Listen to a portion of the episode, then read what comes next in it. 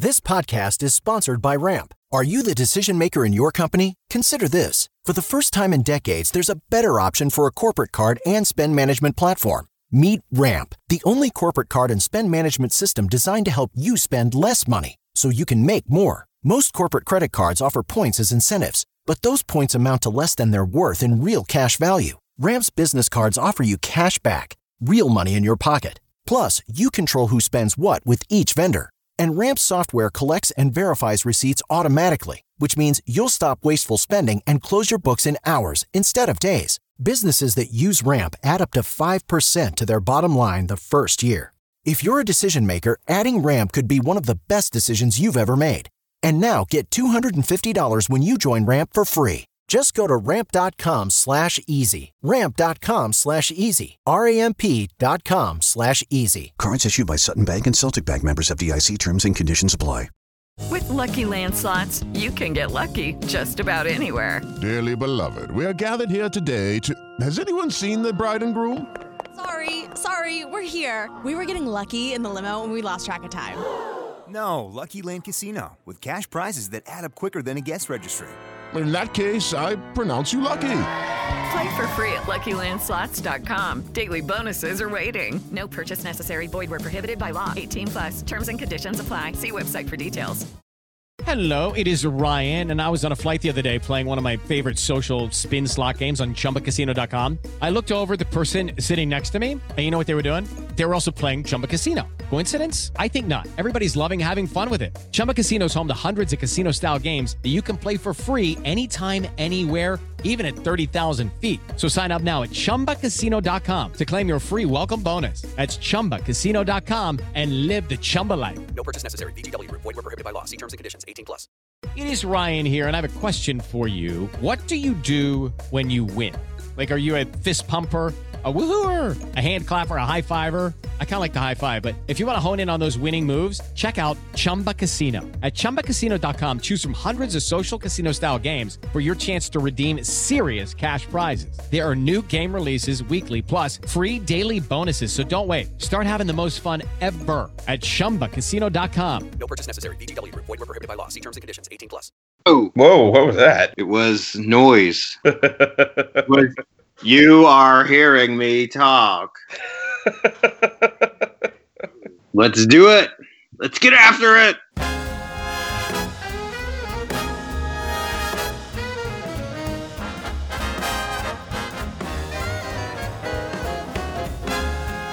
On the last episode of the Let's Get Weird Sports Podcast. And this is usually where we would throw in some dramatic music and some recap of an argument that Paul and I have had, but our production values are not that high. And quite frankly, they don't pay us enough to make them that high. We are back. That's right. The Let's Get Weird Sports Podcast is back for season two, as we left off on a dramatic cliffhanger last time.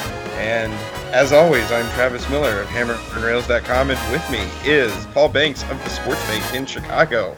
Welcome back, Paul. It's great to be back. Season two. Who knew that the networks would renew us for a, a second season?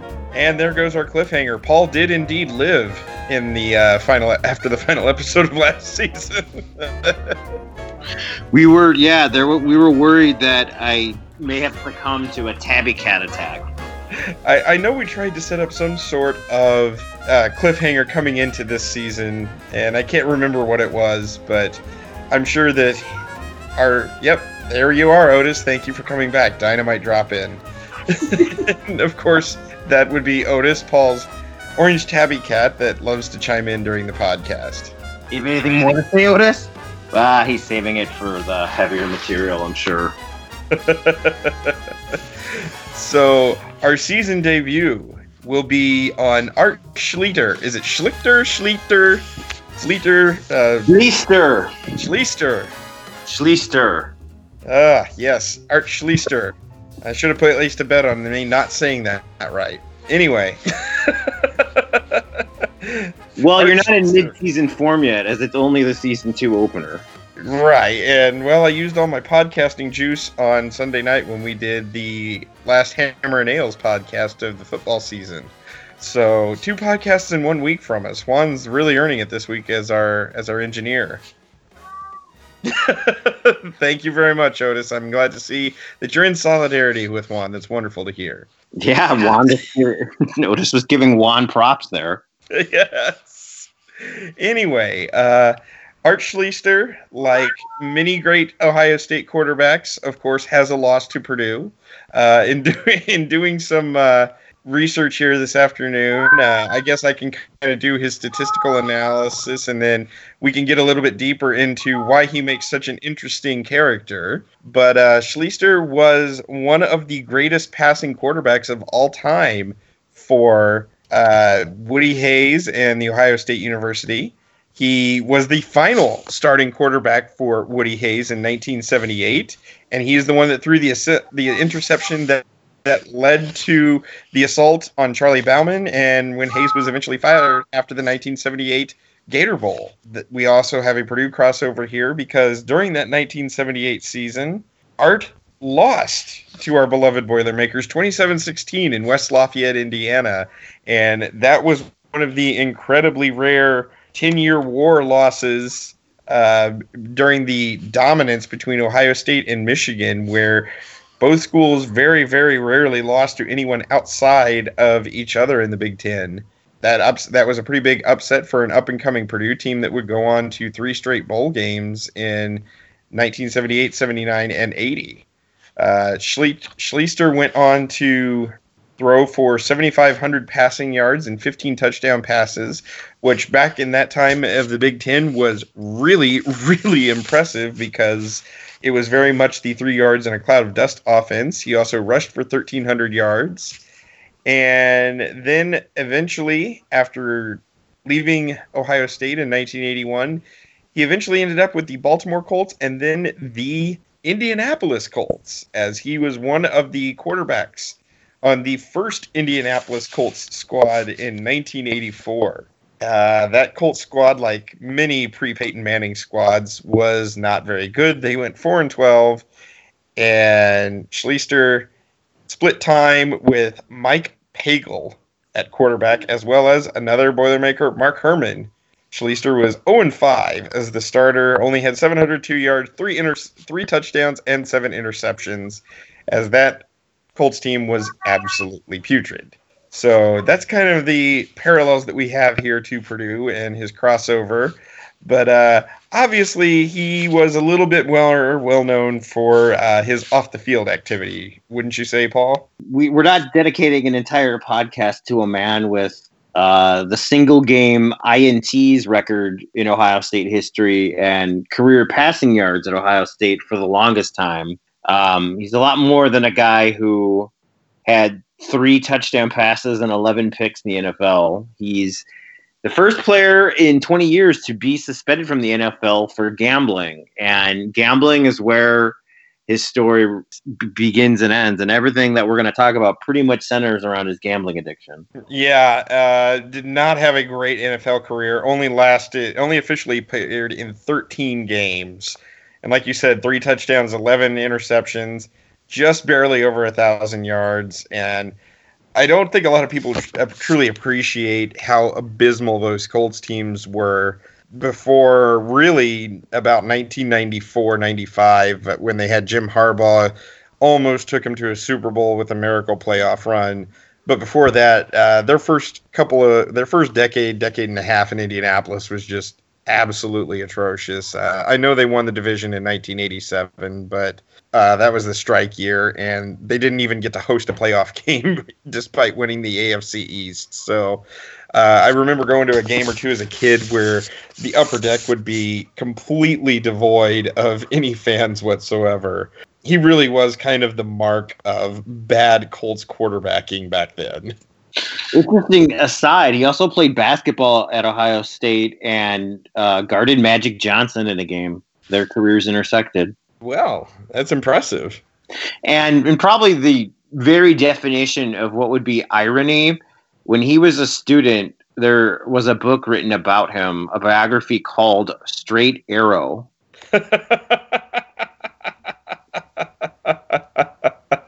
because as we're going to tell the story tonight, this is a man who has spent time in literally over 50 different jails and prisons and has served multiple different prison sentences. Uh, and, you, and you mentioned Straight Arrow, and that's really where his downfall began. Uh, he was frequently spotted at the Scioto Downs in Columbus as a big time Ohio gambler, when, even when he was back in college. and uh, but the Ohio State Police Departments and the athletic department didn't really have enough evidence to go to the NCAA about being a, a big time gambler, even though. I'm sorry. We can't repeat that one. I'm sorry. Yeah. yeah, I saw that now.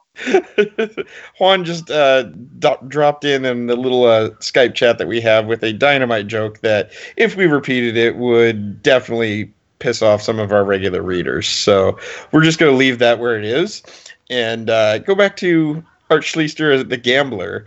Ohio State didn't report the evidence to the NCAA, but as we know uh, in the past, let's face it, they're not going to report that their starting quarterback is a gambler when they have a chance to win a Big Ten title, and they came close to a national title as well. And that really is a big part of the Art Schlichter story and what led to his downfall. In that he was from this small farm town. He grew up on a farm in central Ohio and just in the entire state and around Columbus and everywhere else he went, he kind of got star calls in the justice system. He would get your slap on the wrist for the longest time.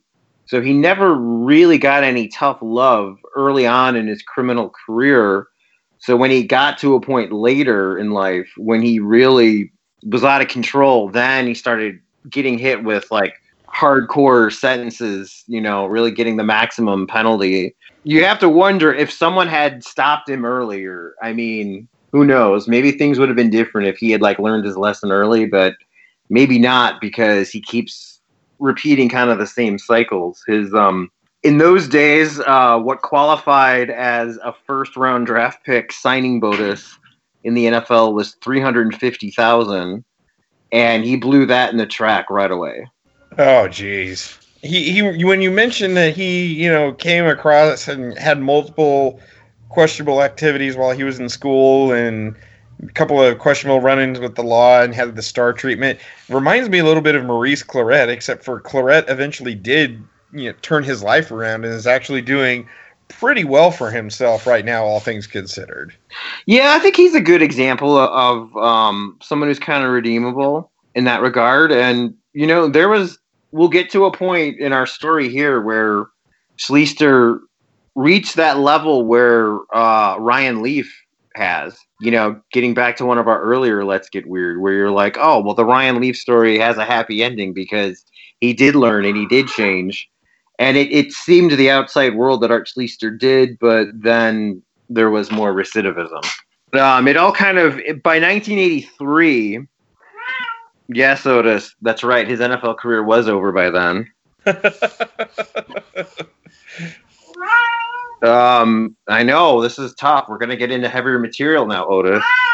Um, he had where we get the, this is where we get the Fox News, uh, the Fox Sports injury music, the da da dun da da dun da da dun dun dun. I just made a joke about that a couple weeks ago. like this is the serious, sensitive music. As they pull out the stretcher, cut to commercial. Um, so he had bounced around in the arena leagues in Canada, didn't work out. Um, he did marry, he had two kids, but he wasn't able to ever. He, him being in charge of the finances was always trouble. Between 1987 and 1992, he was arrested three different times for writing bad checks. In 1994, he moves to, wait for it, Las Vegas. Oh, well, of course. Can't be arrested for illegal gambling if it's not illegal there. And you can imagine what he was doing all the time when he was in Vegas. so this leads to charges of of stealing checks, writing bad checks to the point of hundreds of thousands of dollars. We're talking bad checks, maybe about a half a million. And over the course of his life, he said that he's probably lost um, somewhere in the millions. Good lord. Between 1994 and 2006, he had been in and out of 40 different prisons and jails. And this was after he was suspended for an entire NFL season. And this is early 80s money. So this is this money that he is losing is ridiculous. And, you know, I understand that gambling is an addiction and everything, but at some point, don't you realize that you're just extremely bad at it if you're losing all this money? You know that I saw on the CNBC American Greed, one of the panelists said that he doesn't he him winning his first bet at the track was the worst thing that ever happened. Oh, understandable. Yeah, that's how it starts. And um, backing up a little bit, uh, when he was in college, he went to visit a ten year old boy whose father and other family members had died in a plane crash. And the boy was very depressed. He suffered very severe injuries. In this this genuine act of kindness, this I mean, he was, you know, he was at this point in his life, Art was, you know, at this moment he was a really good guy. He brought all these signed uh, artifacts for the kid and went to visit him, and it really lifted his spirits. And to the point that his mother believes that Art Schlichter saved the boy's life. Oh wow! I bring that up because we need because the mother comes into this story later. She's a woman named Anita Barney who was widowed by the plane crash of 1980, remarried in 1982. In December 2009, she's at a church in Westerville, Ohio. She's widowed again, and this time, um, her second husband was a man by the name of Bob Barney, who was CEO of Wendy's. She has a lot of money, to say the. Yeah, Uh, yeah. That, that's that's the uh, that's the hamburger money right there. I, I did not know that Wendy's was Ohio based until um, I started researching Art Schlichter. But anyway, at this point, um, Art is very much kind of doing the public relations, public speaking circuit. Um, he's he's penned an autobiography called Busted. He's coming clean about who he was. He's he's been in prison for a long time. He's been away from his kids. He's seen his life destroyed, and he's trying to change. He's well at, at this point, everyone believes he has changed. I mean, the man is literally doing PSAs trying to stop casinos from moving into Ohio. This is when he reconnects with Anita with Anita Barney, whose son is now 40 years old. Mm-hmm. And he goes, he's doing a book signing. They say hello. They agree to meet. He comes to hang out, and he brought some food with him to visit Anita Barney. And can you guess what it was? Wendy's. Yep. So from there, he asks to borrow ten thousand, or I think it's about ten thousand, some of money so he can buy a car to visit his daughters. That money never went for a car to go visit his daughters. Of course not. And there, and there's where we get the more of the weepy sonata music. Coming up after the break. Step into the world of power, loyalty, and luck. I'm gonna make him an offer he can't refuse. With family, cannolis, and spins mean everything. Now, you wanna get mixed up in the family business. Introducing The Godfather at ChumbaCasino.com. Test your luck in the shadowy world of The Godfather slot. Someday, I will call upon you to do a service for me. Play The Godfather now at ChumbaCasino.com. Welcome to the family. No purchase necessary. VGW Group. Void where prohibited by law. 18 plus. Terms and conditions apply. Hello, it is Ryan, and we could all use an extra bright spot in our day, couldn't we? Just to make up for things like sitting in traffic, doing the dishes, counting your steps, you know, all the mundane stuff. That is why I'm such a big fan of Chumba Casino. Chumba Casino has all your favorite social casino style games that you can play for free anytime, anywhere with daily bonuses. That should brighten your day a little. Actually, a lot. So sign up now at chumbacasino.com. That's chumbacasino.com. No purchase necessary. VGW Group. Void were prohibited by law. See terms and conditions. 18 plus. Also at this time, he's um he's gotten into selling Ohio State tickets. No, he can't get you free tickets, Mm-hmm. but he can sell them to you. And it's not too long before that gets exposed as the Ponzi scheme. He's also a sports talk radio co-host. He's he's got a nice cushy media job, and I mean he's really real. Despite everything that he's done and everything that's gone wrong, he's he's very well beloved at this point. Well, of course he is. He's he, he's still a local legend for Ohio State in in oh, oh, the state of Ohio. I mean, like you said, they they're going to get that preferential rah rah treatment. The sp- the sports radio talk show host noticed that he has two phones all the time, and, and they're going off all the time. Yes, Otis, that's a burner phone. Yep. so at this point, he asks his radio co-host to go in on getting some some Ohio State basketball season tickets, and he's about to do it until the radio co-host's wife steps in and says, um, "Have you read his autobiography?" I mean, at this point, he's already done. There was at at one point he had met with the Fed in part of a sting operation in 1983 to get um, some of the gambling elements that he'd been working with, some of the syndicates that he believed were connected to the mob, but really weren't, or they tried to intimidate him by saying that they were. So by that point, he's got kind of a whole web of different. Well, let's say his life is complicated. It sounds like it at this point. Yes. For then on, he goes to back to Anita Barney, and it was ten grand, became a hundred grand. So then she gives him a hundred thousand dollar loan so he can pay restitution and pay off all of his different fines, gambling debts. And see, at this point, yes, he obviously has this terrible gambling problem and everything else, but there is a certain amount of people just enabling him by continuing to give him his it's like do you not realize that this man is terrible with money don't give it to him Yeah, I mean, it's interesting. Like in the American Greed, Anita talks about how she never had to manage money her whole life because, you know, she had a couple rich husbands, so she didn't know how to manage money. But you're now you're letting the worst possible human being on the planet take care of money. no that's no, that's funny She, she claims that there was. She claims there was no um, romantic relationship here. There was no sexual relationship. uh-huh And sure. yeah, yeah, exactly.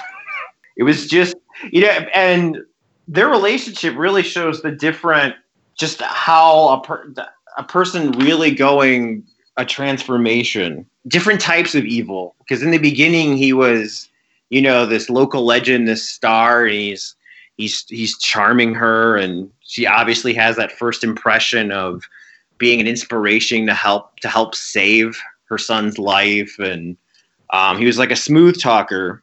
And then it gets to a point where according to her she lent him a million dollars in 2010 alone. And that was at a rate of about six grand per day.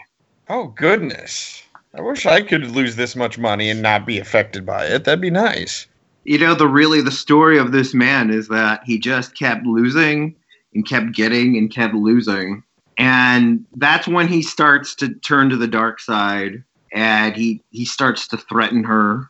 He even threatens her son the same the same boy that he helped save 40 50 years ago. And at that point barney went to the feds and got involved with the u.s attorneys she made contact but wasn't ready to turn him in just yet and um, that definitely makes it rough From then, she went on to get involved in his ticket scales, ticket sales scam. At this point, Art Schlichter was just buying tickets from scalpers and then reselling them. And I mean, she's a socialite. She's obviously connected to a lot of rich people. She gets them in on buying these tickets. He kind of harasses her into it. Then he starts to get really, really abusive and threatening. Then there's this one creepy part where he just showed up at our house and just sat there. ah that's awful and just, it was like 30 minutes of just hardly talking, and then he left. Um, at this point, uh, both of them are depressed. oh well you think at one point where he mentioned she wanted to commit suicide, and he said, "Oh, don't do that because they'll accuse me."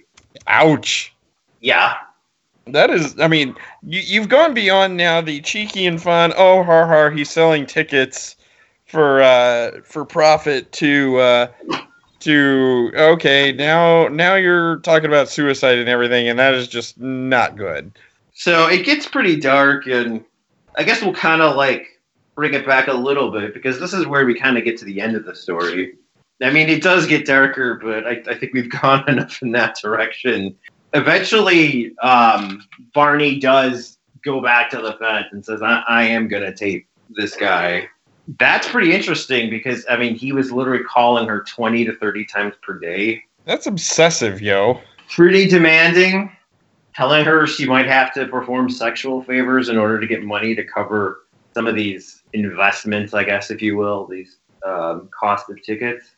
Uh, in 2011, he gets caught uh, for wire fraud and bank fraud, a 10 year sentence, filing a false tax return. They got him on that as well. He is currently in a prison in South Carolina.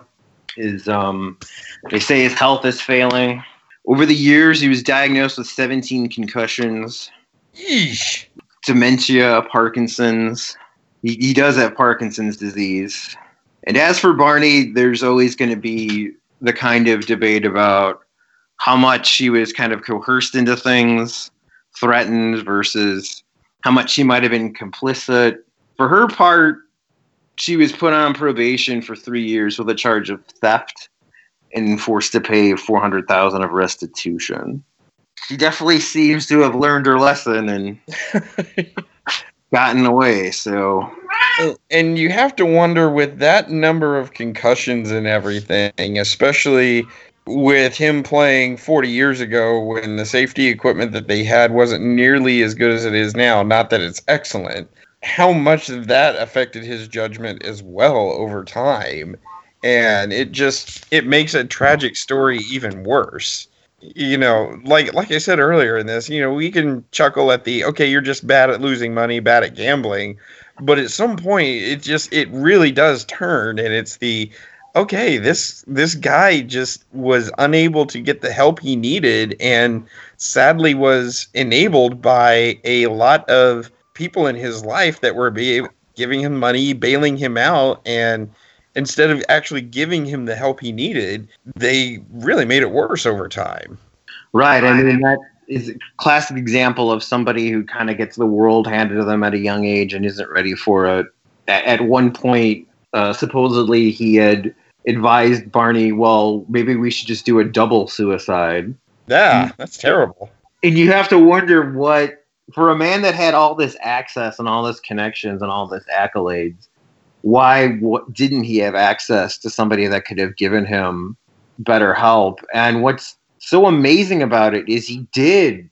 He did hit that rock bottom and bounce. He did have that wake up call, but then he just regressed right back. and and again you got to wonder how much of that is is partially because of all the concussions and if he you know it sounds like he is a definite case for CTE at this point and obviously not having the best judgment but he unfortunately did not have that support system around him to aid him and just be like no dude you it's like he almost needed a babysitter at some point Right, like some kind of handlers or somebody definitely needed like and a lawyer and accountant entourage. Right, right. And you know, he could never take care of his money, was awful with other people's money, and you know, it's it's unfortunately it's not going to be a good ending for him at this point. He did move back uh, to his mom's house at one point in adulthood and mid adulthood, but and there was only so much his parents could have done, and obviously, you know, in his upbringing, he. I mean, Columbus is a pretty big city, and, and Ohio State football is a very big deal. So I guess he just never really kind of developed any street smart, so to speak, during that time. Right. Yeah, that is uh, the unfortunate end of Art Schlichter. Um, not as funny, haha, as most of our most of our ones here, but uh, yeah, obviously very much a cautionary tale of how to handle things when you are the big time college star and everything else. Yeah, this is definitely the same category as the Ryan Leaf episode, I think. Yeah, and and even even as you said, Leaf is sort of getting things back on the right track and everything, whereas you know it, it really is just unfortunate here how circumstances have combined to where he was never able to get this all together and really truly bounce back. You know, the quote was he, he would tell people, "You just don't understand how addiction works." And and that is the truth. Is it addiction comes in many many forms. It's all about chasing that high and chasing that rush. And obviously, like you said, he the worst thing to happen to him was winning that first bet and getting that initial rush. And now he just kept chasing it and chasing it and chasing it. Could never quite satisfy it. He just even every time he would lose money and fall and fall into debt and fail to make payment, it still wasn't enough to ever change his spending habits. Right. Exactly. All that money just went right out to gambling. and and uh, there, I know that the other parallel with Maurice Clarett there is is part of the trouble that he got into was when he had those two years that he had to wait for the NFL. He had a lot of people that were giving him money, expecting a payment back once he made it big in the NFL and got his big contract and everything else. That is just so hard to do in the NFL, especially without the guaranteed contracts, with the way one thing can get you cut pretty much forever you know, you saw a similar thing where he was not. It, it, obviously, it wasn't the gambling, but it was he was not able to pay those people back, and then suddenly they're like, "Uh, you owe us some money, and you know you're in deep with us. Uh, you didn't deliver professionally, and we gave you all this stuff. So, uh, yeah, there's going to be some consequences." Yeah, that was another um, element, kind of to the story I forgot to mention was the strike or the lockout year was during his NFL career, and he's sitting there with a big signing bonus and nothing to do. So Schlichter was his sign his rookie. He got his signing bonus and nowhere to go, and just idle time and a lot of money just leads to major major trouble. Well, at least we can end on a positive note in that he lost to Purdue uh, as a freshman quarterback. back back before many of the concussions, not all of them, because it sounds like he had them as far back as like high school and stuff. But uh, anytime that Ohio State loses a game at Purdue, it's a uh, hilarious event, and I am here for it. Even though that was a Purdue team that went nine two and one, uh, and would have gone to the Rose Bowl if not for a tie with a middling 5-4 and 2 Wisconsin team and a 24-6 loss at Michigan. So, yeah, Michigan eventually went to the Rose Bowl that year at 10 and 2 having lost to Michigan State.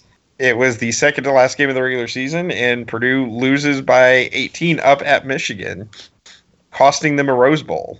Uh, so even in a year where they had a win over Ohio State, they could not get it. They could not get to Pasadena, but nine two and one with a Peach Bowl win over Georgia Tech was really nice.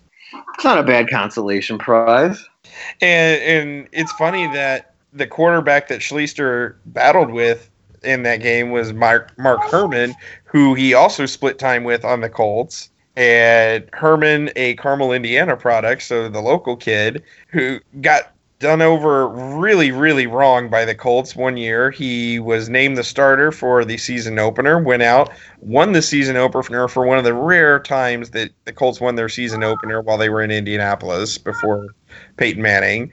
And then his reward for winning that season opener was to get cut and be replaced by Jeff George, who came back from injury. There was also a time when you had Jeff George and Jack Trudeau, uh, the Colts quarterbacks, on the same roster. I remember those days, and Jack Trudeau was infinitely better than Jeff George. so that is how we can end this Let's Get Weird podcast on a more positive note. We had the cautionary tale of Art Schlichter, but we can all laugh at Jeff George, even Paul, the Illinois alum, where George is a legend, and George Jr. was a legend as well. Oh my God, George Jr. I just when he transferred to Michigan, and I'm like, oh great, so you're gonna go from second string to sixth string. Have have have fun with that. Uh, but yeah, though, one of my sisters got a ride home from a party at U of I on Jeff George's motorcycle. So the the elder or the younger? the elder, Oh my! the starting quarterback in my day, I do remember one day because we lived in like the same apartment complex. I was walking to the gym and he was going to practice, and I remember like talking to him about Illinois had just won a big game, and which does not happen obviously very often. Hey, you've got the cannon right now. I don't want to hear it. what's that? You've got the cannon right now. I don't want to hear it.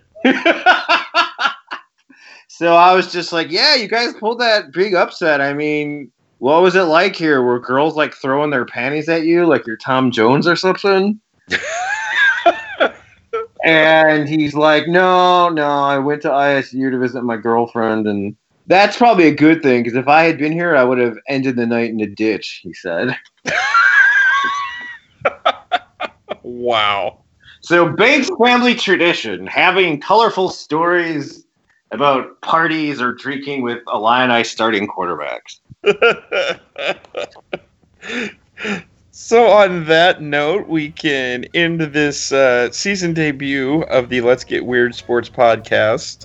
Uh, we do appreciate you for being on, Paul. And I don't know if we have quite a topic for the second episode yet. Uh, if you've got a teaser to tease in your sign off here, go for it. If not, we can uh, just call it things a night. And uh, just thank you for listening and uh, be sure to listen to us in the future. Yeah, I um I'm very surprised that I worked in a Tom Jones reference tonight. it's, it's not unusual, but um, remember you told me about that. oh, stop! I better stop. Yeah, that was pun intended. Um, no, you told me about a bank, a bank robbing bicyclist. Wow. Someone That'd tweeted that. Someone tweeted that to us that we should do one on the bank robbing bicyclist, and he has a connection to Michigan Avenue in Chicago. Here, is that right? I don't know. I missed that one. Uh, I, I guess Lance Armstrong's really let himself go in retirement. so, uh, with that in mind, we do thank you for listening to the Let's Get Weird Sports podcast, and we will see you the next time.